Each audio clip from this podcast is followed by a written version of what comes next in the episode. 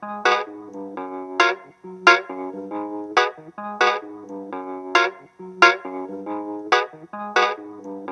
my name is Taylor Clement, and I'm the head of school at Kirk Day School. And I'm Maria Massey, the assistant head of school at Kirk Day School. All right. Well, today is our summer catch up episode and also kind of our really beginning to the semester as we get ready to talk about what's been happening, what will be happening, and all the stuff that goes into the summer. One of my favorite lines is when people ask me, Do you work over the summer? Um, I know the faculty don't have to work over the summer, even though many of them are up here. I work a lot during the summer, um, as do you. But it's just it's one of those things where we do a lot in the summer that you don't really get to until the fall. You don't really get to see the fruits of those labors. Oh, yeah. I feel like it's the behind the scenes kind of prep work. And it's funny, you know, the first couple, like really all of August for us in, in our admin position is crazy. Oh yeah, Um, it's like preparing for, you know, Christmas. Um, you know, as parents, it's like it's crazy for you. And then once it hits, it's like now we just get to kind of sit back for That's a exactly couple right. weeks and Everything's wrapped. and under the everything yeah we've got every everybody doing their thing so now i feel like we're starting to um, coast down that hill Oh, I would. That's a that's a really good way to put it. It August is nuts for me, and, and I would say our family particularly, and we've had to kind of work and adjust through through those norms over the years. But how do we do things?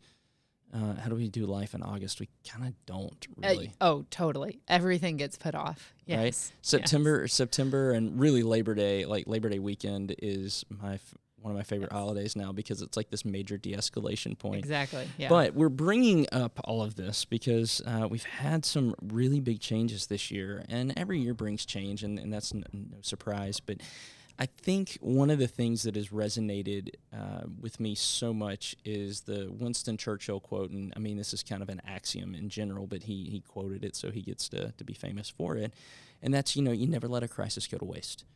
And what COVID did for me, I would say, as a leader of a school, is it really exposed what was working well, what wasn't working, and then those those just kind of components that need to change. And when you're make such a seismic shift like we did last year, Mhm. and certain, I would say, things still aren't working, or there's some some adjustments that you need to make.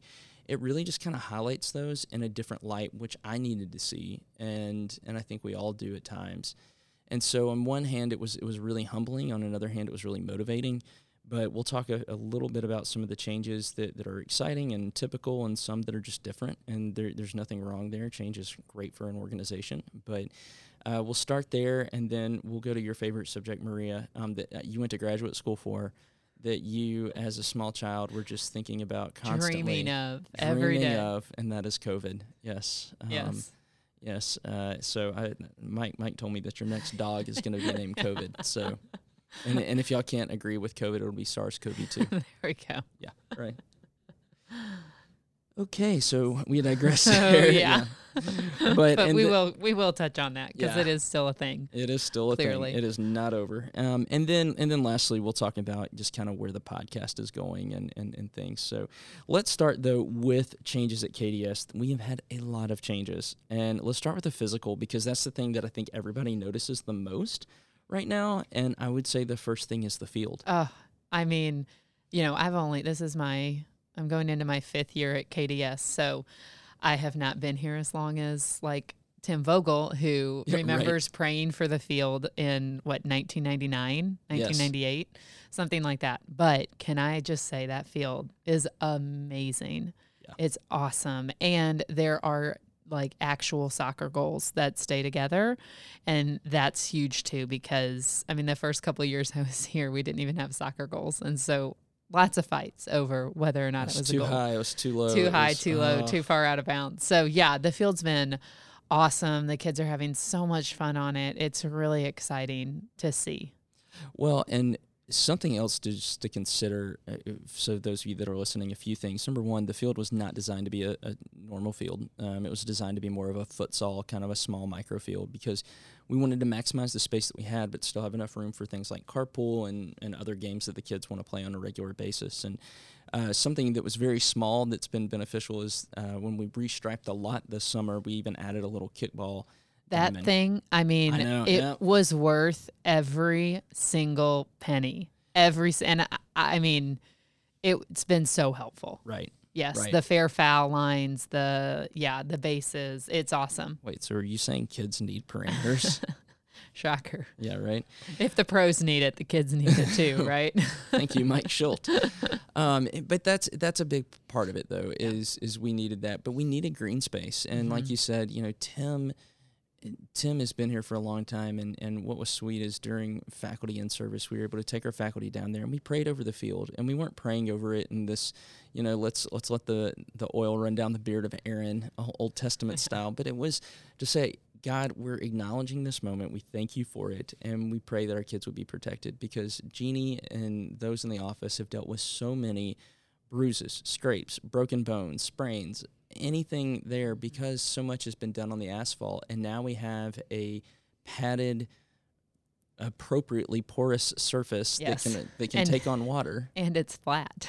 like that's and, the other thing, and it's flat. yes, like, it is laser yes. measured level. Flat. Yes. Yes. So, which is why there's such a tall retaining wall because we had to level that thing out. So, yeah. um, if you can imagine prior to that, I mean, the soccer field was like between you know that that wall where the uh, the benches are and the trees and kind of the the basketball court down um, further on the what west end of, yes. of the parking lot and so that's nothing but a hill um, so it's really nice to have flat land. Yeah, yeah, it's really nice to have have something flat.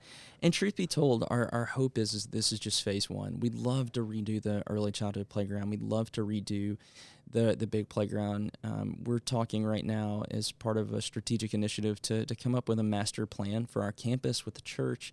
Uh, we're having great discussions and talks, and, and our hope is to do some some things quickly, but also make sure yeah. that we have some very uh, prudent long term planning as well. Um, the other big thing that we're getting ready to do is install an awning in the school entrance. And so while most people are come in through our east entrance, that's the common entrance between church and school. this back entrance of the school looks, uh, as I would, as some have called it, kind of a pre-prison feel. and so, uh, thanks to a donor and thanks to um, some monies saved by our finance committee and the board, uh, we should see within the next week or two uh, a really nice beautification process on on this back area with some planters and an awning and some lights under the awning and really make it m- much more pleasurable for when parents are walking in their early childhood kids into that kind of gym entrance right next to the office. Which I know all of you are thinking, Taylor, you're like a year too late because how many times did we have to stand out there in the rain and the cold and the snow checking those health screeners? But we have it n- this year not the health screeners, the the awning. So you, yeah, as well, you're shuffling the kids in, you don't have to worry about getting as wet. Thanks. All I can say is God's timing is perfect. Yes, exactly, right. Yeah, right. But that is an awesome, I think, it awesome addition, and it's just going to beautify that space too. Yeah, yeah it, re- it really will, and and that's going to be a great thing. And then one thing that a lot of parents probably wouldn't notice just off the bat, but this has been a really big change, has been within our classrooms. Mm-hmm so we have consulted with Dr. Bob Dylan. Uh, yes, Robert Dylan is his name.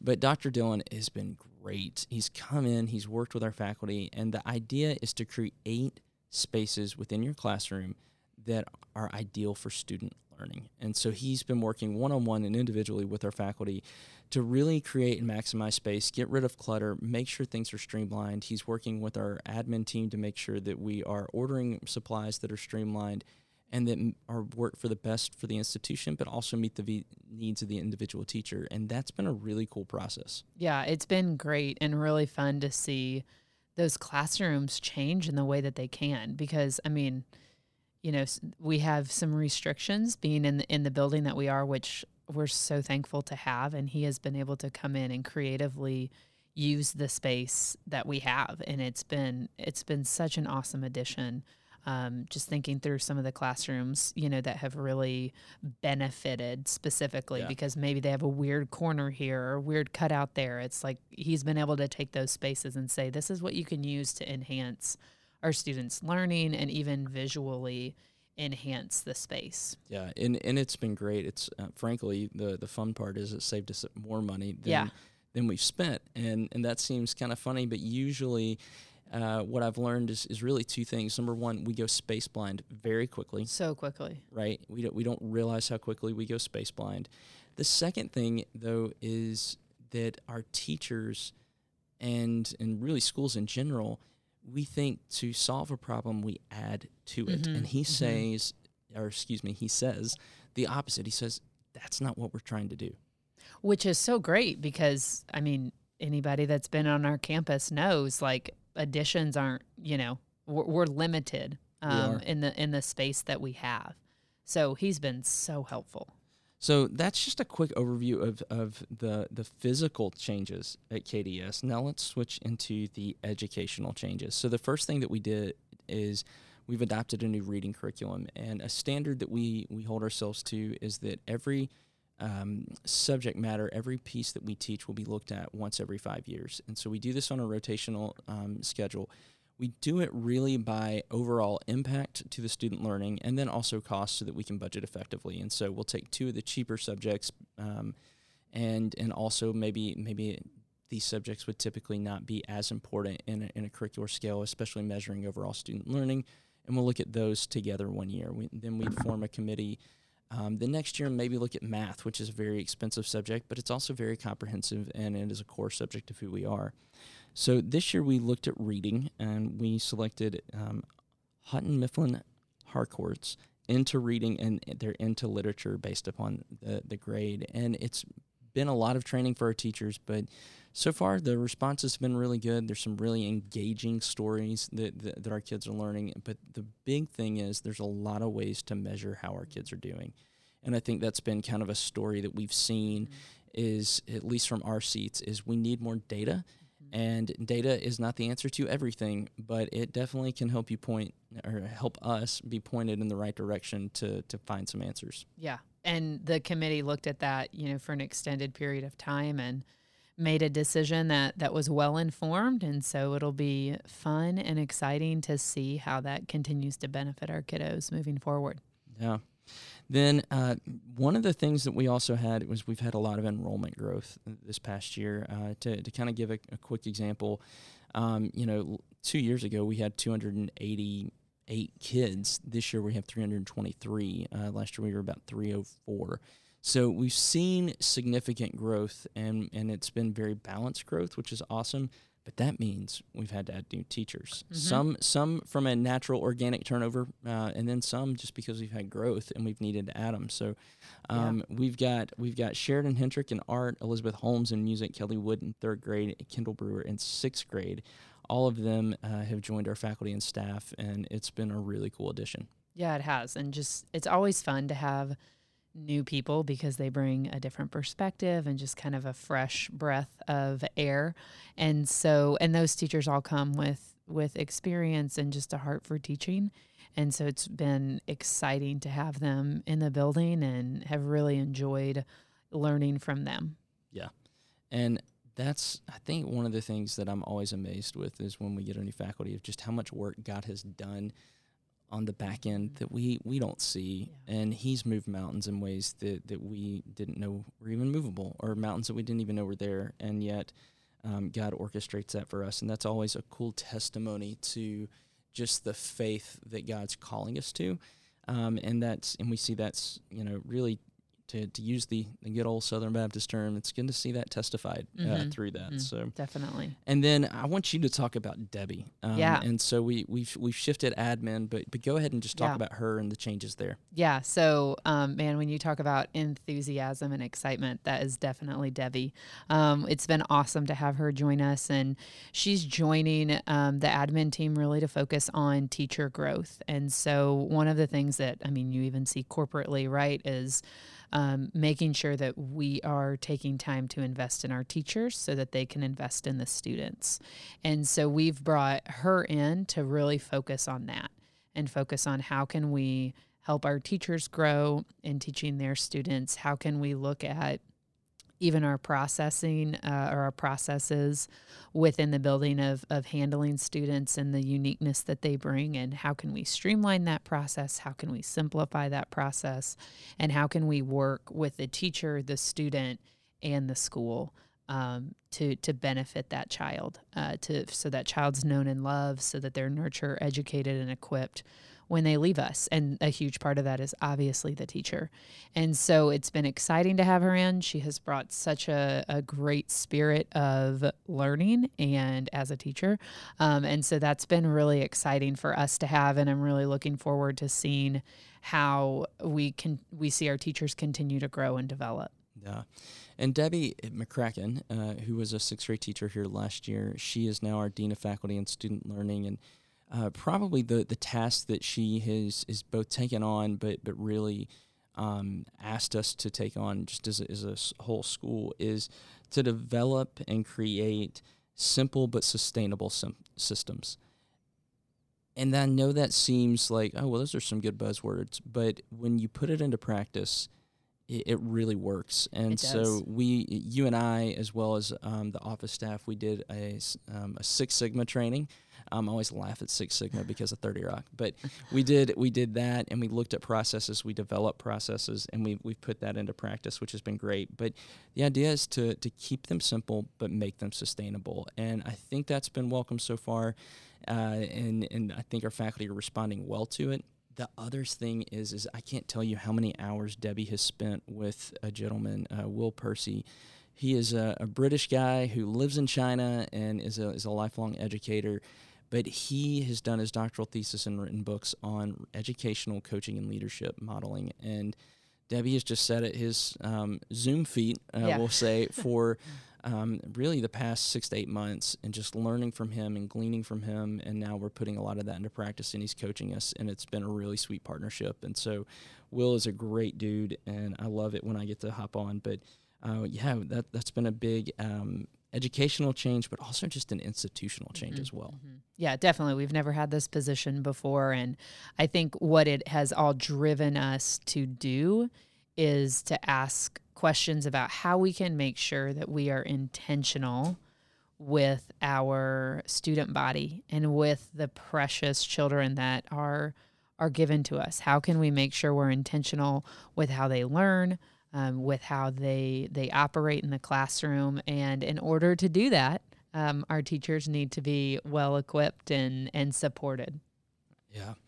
And part of supporting them is to also hold them accountable, and and that's one thing that I think accountability is definitely not a, a, word that we like for ourselves, but we love it for others. Um, we love it for our politicians. Uh, we love it for for those that we see struggling. But accountability is also something that I mean I, have learned even about myself that I need. I know that when I'm meeting with families and, and faculty, when I I'm getting two great arguments. I need some folks to hold me accountable to what are we really trying to do here. Um, you know, it's it's a it's a tough thing, but we I'm around a lot of smart people, and they're very logical at times, and I need accountability. And so as we developed for our teachers, what we've decided to do this year is really develop 10 habits to, to build a culture around. And of these 10 habits, our, our hope is, is to really start with this culture that says, okay, when we're going about things, are we bringing our best thoughts? Are we bringing our best minds to it? And so a few of these, and, and we've hit on some throughout our, our teacher back to school week, which is the week prior to, to when our students come, and then we'll be hitting it throughout the semester. But here, here are really the 10 habits we're trying to form. The first is simplify and replicate. Uh, we want our teachers to, to definitely be able to strip down and, and be able to replicate good practices. And so simplification does not mean it's always easier, but it definitely means that it can be better for them and make it easier. Um, another one is be curious, not judgmental. We're throwing a lot of new ideas at them, and that that comes from a Walt Whitman, Ted Lasso quote. Um, but be curious, not judgmental. We want them to constantly be curious and ask those questions before we we're, we're judgmental. And you know, really, if we're looking at that truth, that goes back to Scripture, right? Sure. Judge, let's not ye be Definitely. judged, right? Um, the next one, though, it comes from Brene Brown, and this this is from a book we've been reading as an administration, and that is the Dare to Lead book.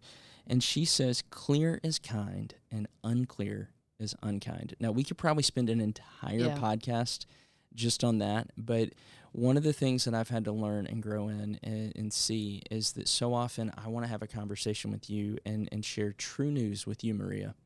And I'm going to hem and I'm going to haw and I'm going to find the softest way to land that plane. Yep. And then you're going to leave this meeting hearing what I needed you to hear and not understanding a word of it.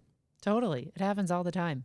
And it happens so, all the time. Not with you. I mean, just, you know, in general in life. It, dare you? Yeah. it happens all the time. but uh, you know and i've caught myself where i'm even i've even had some hard conversations with people and i'll even pause and i'll say you know what i'm not being clear and i have to kind of stop take a deep breath and then speak what i need to speak and it's not as offensive as it is just truth Well, and it it builds trust, and that that's her whole argument in the book, right? Is that the more clear you are, the more you can build trust.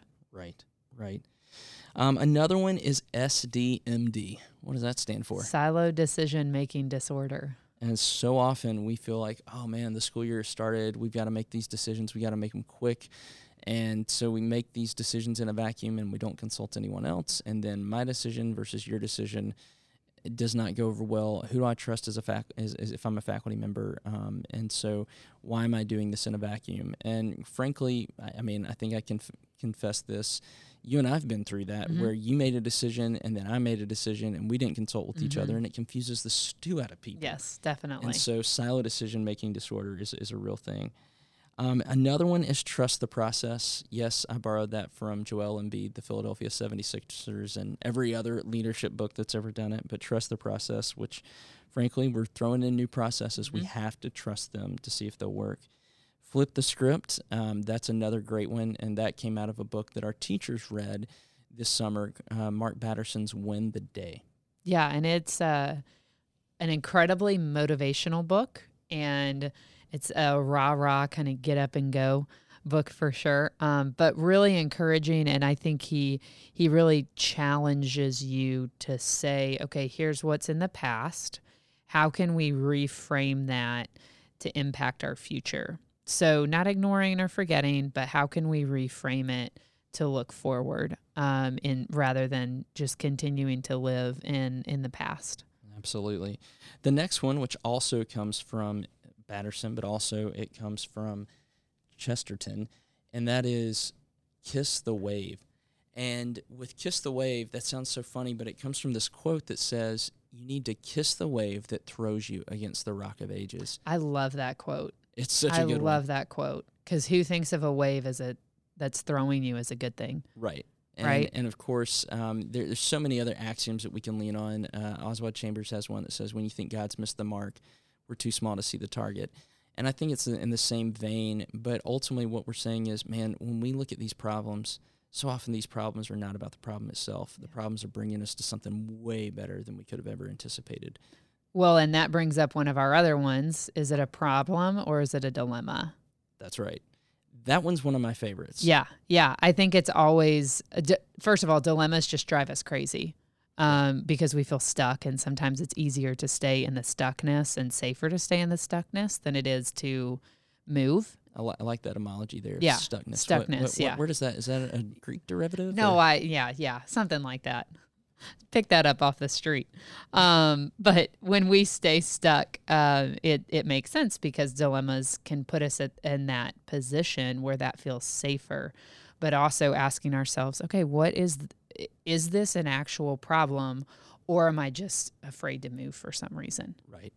And frankly, when we see students and you see a student whose behavior is is worsening and worsening, and we say, okay, this isn't just a, a quick fix problem. This is Oh, yeah. so often it can be a dilemma, and it and it does it paralyzes us.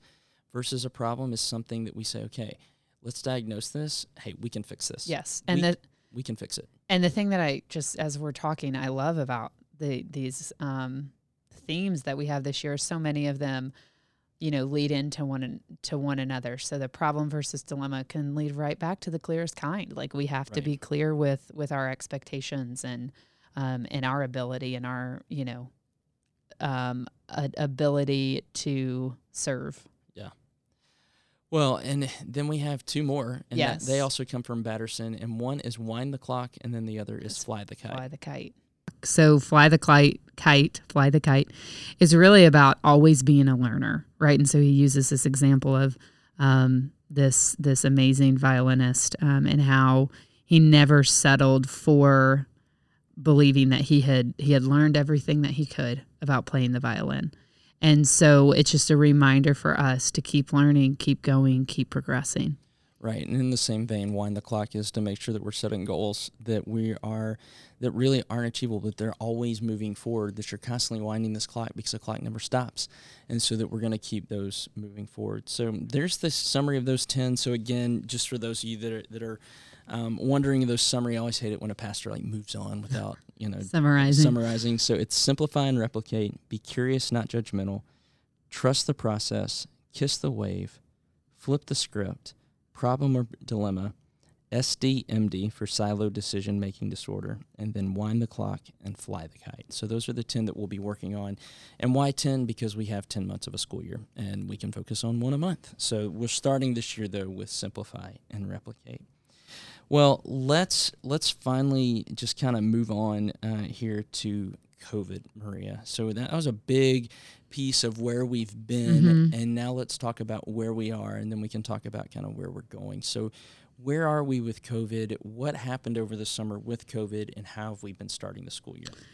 Yeah. Um, so I think everybody would probably agree that we all were really excited at the beginning of the summer, and then the Delta variant hit, and it kind of threw us for a loop at at, at times. Uh, and so we've had to kind of adjust and make changes where necessary. So far, um, you know, being in this year, I think coming out of last year, we knew much better by the end of the year what to do. And so out of that, we came up with an operating modality, which um, you guys were all emailed a few weeks ago. And this is really for us helpful because what what I think we've seen is with the the advent of the vaccine and these delta variant or these new variants that may come with that is it in some ways has made things a little bit more complex. And so we want to make sure that we are very clear and communicate very clearly how we are going to continue to work with uh, this virus. And so the operating modalities help us understand where we are and what we need to do based on how the virus is affecting our community. And so those different levels were put in place because we now know, you know, what mitigation strategies we can use and which ones are really easy to do soon like quickly and which ones may take a little bit longer. Like for example, to d- go to online learning is a is a little bit longer of a process than some of our other things that we're doing. So I think we have some some more variation because we know more, which is a really good thing.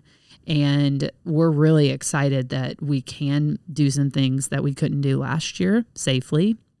Um, and then we also very much are holding intention that this virus is still posing, you know, a threat to um, our community, and we want to make sure we do what we can to to help people um, feel safe and be able to come to school. That is always being always the goal for our students to be here in person learning.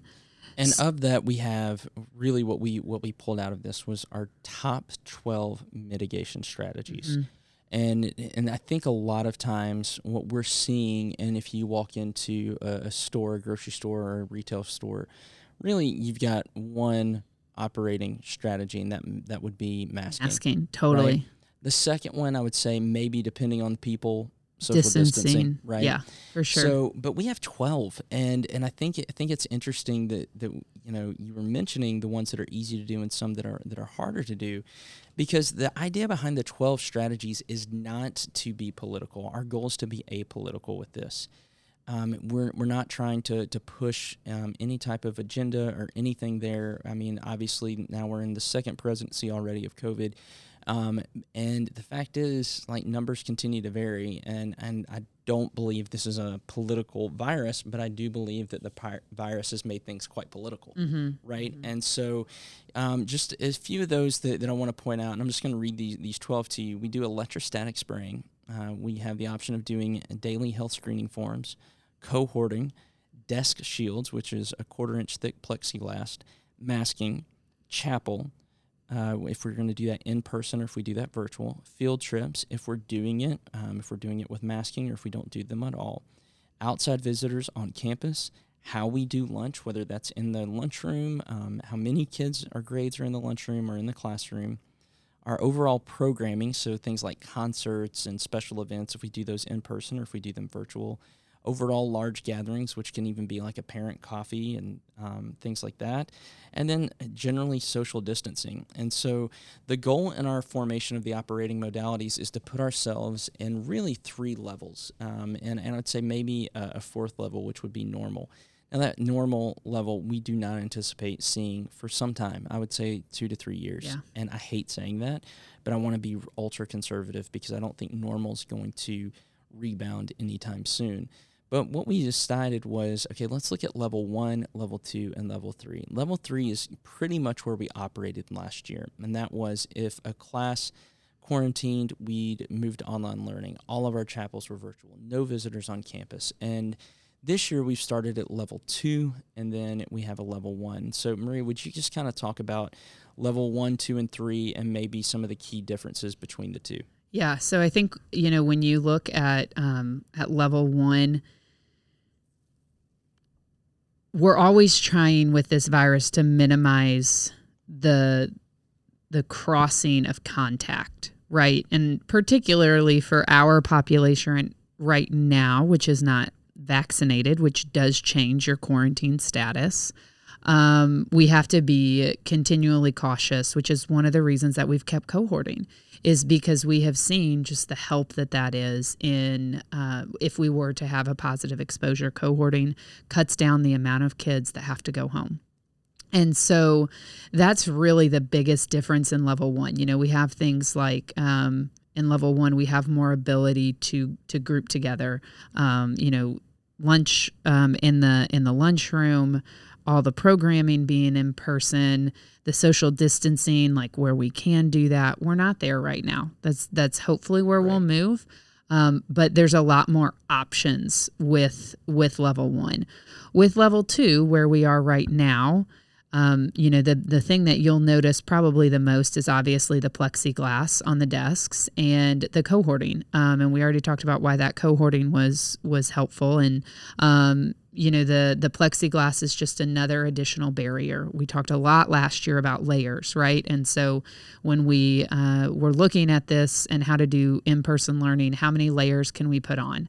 um, we need as many layers as we could at that point to put on between us and other people so that that we had you know um, minimal spread if we did have an exposure and so level two is just kind of that next layer of of um, of, of mitigation and so the difference um, there between level two and level one is you're still going to have um, some of those bigger programmings like we've been able to have. We're going to be a little bit more diligent about the social distancing, which I think anybody who is at parent night would um, would have noticed that you know continuing to do things in the sanctuary as opposed to the chapel.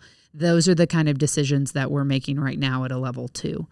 Um, and then obviously, you know, uh, still allowing our kiddos to go out. Um, field trips, you know, those are still possible in level level two, but because of some of the mixing, right, that you may have in a car, um, we're we're trying to make some additional. Um, let me back up. Um, we're still doing field trips. We're able to do those, but that may require some more mitigation because of just the uniqueness of a field trip, getting in a car going over to some place that has different rules. Um, and then when you look at level three, you know, that's kind of back to where we were last year. And so that's when masks are required. Chapels would go virtual. Uh, lunch would would only be in the classroom for everybody and so large gatherings would would not be happening because you know the the spread um, there may be more community spread at that point right. and so now we're prepared for that we know what that looks like but we're also able because of of some of the things that have come over the last six months, eight months, we're able to have a little bit more flexibility. Um, and so that's why we've been able to remove some of the mitigation or adjust some of the mitigation because we have other mitigations um, that are in place that you know maybe aren't aren't necessarily. Yeah, Um, and one of those that, that I would say is most prominent for us is a cold plasma generator. Yes. Um, that sounds kind of like fancy, you know, Marvel Comics type of, of language, but what it really does is it's pumping fresh air through our classrooms just like we are outside. Um, and that, that's a very, um, you know, cursory definition of it, but it's a pretty phenomenal thing that we have and we're blessed to have it. And I've seen one restaurant advertise for UV air filtration and like on the Yeah. in there um it's it's right it's really close to Kirk one of those um restaurants most people don't have that Right. and that's been a huge benefit for us and it's one of those things that you don't see but we can we can tell is making a difference um, in our transmission so Yeah. And, and that, that's been a blessing, but we still want to be vigilant. And I will say, aside from all of this, the number one helpful mitigation for us is to keep kids home when they are sick. I couldn't have said it better myself. Hands down, the most important thing that you can do. We cannot wait to see those kiddos back when they are healthy and when their symptoms have minimized. But that is the thing that is the most important Right. is keeping kids home when they're at sick when they're sick. Absolutely. If it's ever a question, should I or should I not send them? If you're asking the question, don't send them. And and I get there's so many other parameters that go into a, a life and a job and, and things that you have, but it you couldn't be helping us for the long run more because you're looking at maybe one, maybe two days of staying home for your family, which would prevent two weeks at home for your child and their entire grade by sending them. So um, that that's a huge piece. Definitely. Um, you know, and the other thing that I want to mention in these modalities is we have the level one, two, and three. Our goal is to announce um, each week in the Highlander highlights is to have a link for, for you to access what level we're in and how many cases we have on campus. And, you know, right now we're in level two. We've had zero cases, but it's early in the year and we will have cases. Mhm. Uh, that's going to be a part of it. Uh, we're gonna we're gonna manage that as best we can, and, and Lord willing, um, with great safety and efficiency. But I would say the other side is we're not looking at certain numbers and thresholds to say, okay, what should we go to, to level three or how much do, do we need to get to before level three? And a lot of that is because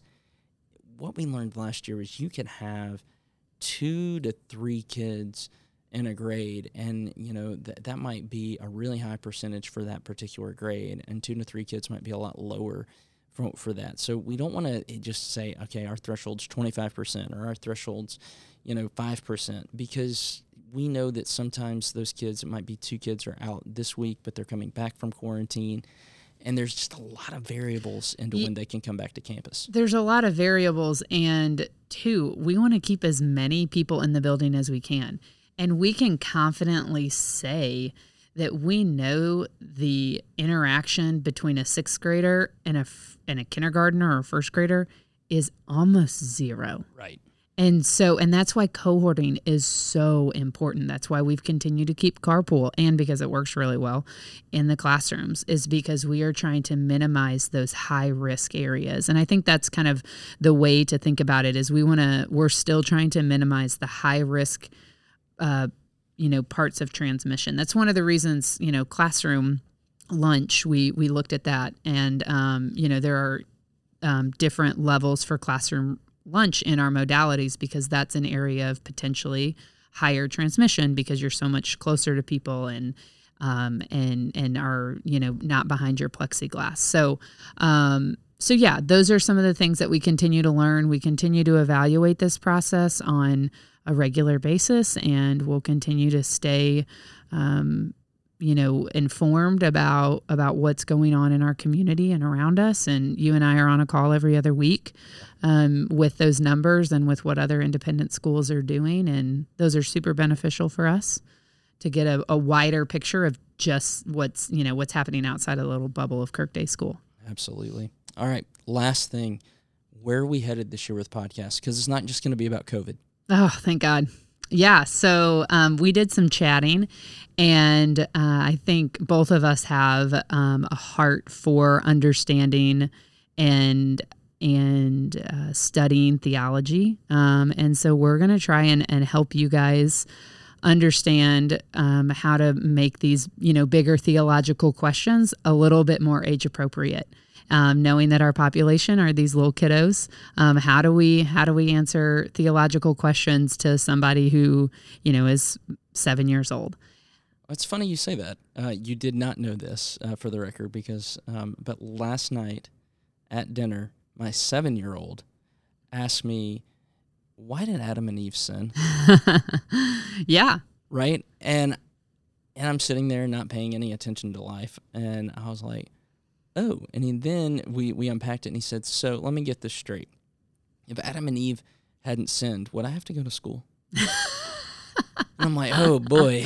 Um, yes. Wow. I did not go to school for that. I did not go to seminary um, at all. Yeah. Uh, yeah. And so, that being said, you know, you're, you're hit with these questions as parents, and we want to love these kids. But I think one of the things that, that we see so well, at least from our seat, is when parents take the time and do the research and they, they put some effort towards answering those questions you're just prepared in those moments and it makes for some sweet conversations that help develop that child and help them lean into the Lord mm-hmm. instead of lean away from the Lord. Yeah. Yeah. Where there's freedom to ask questions, we have the freedom then to lean in. And, um, you know, one of the things you'll hear us talk about in this series is just kind of that dripping of that theology, right? Or, and, and, the and honestly it's the bible right that's um that's what we're dripping but a, a christian belief system um, and Christian worldview, and, and that that comes in drips. That doesn't come in one conversation at dinner, but that comes in many conversations. Mine tend to happen in the car. I don't know why. I mean, yeah, that that's typically when Millie's questions come up. You know, Our, ours happen at the dinner table or bedtime. Yeah, yeah, yeah. yeah. yeah. So, um, so anyways, we're going to dive into that, and we're excited, yeah. um, and see where that goes. It's going to be pretty cool. So, all right. Well, parents, thanks again for listening. We're super grateful for you guys and we appreciate you trusting us. So, until next time, we will see you soon.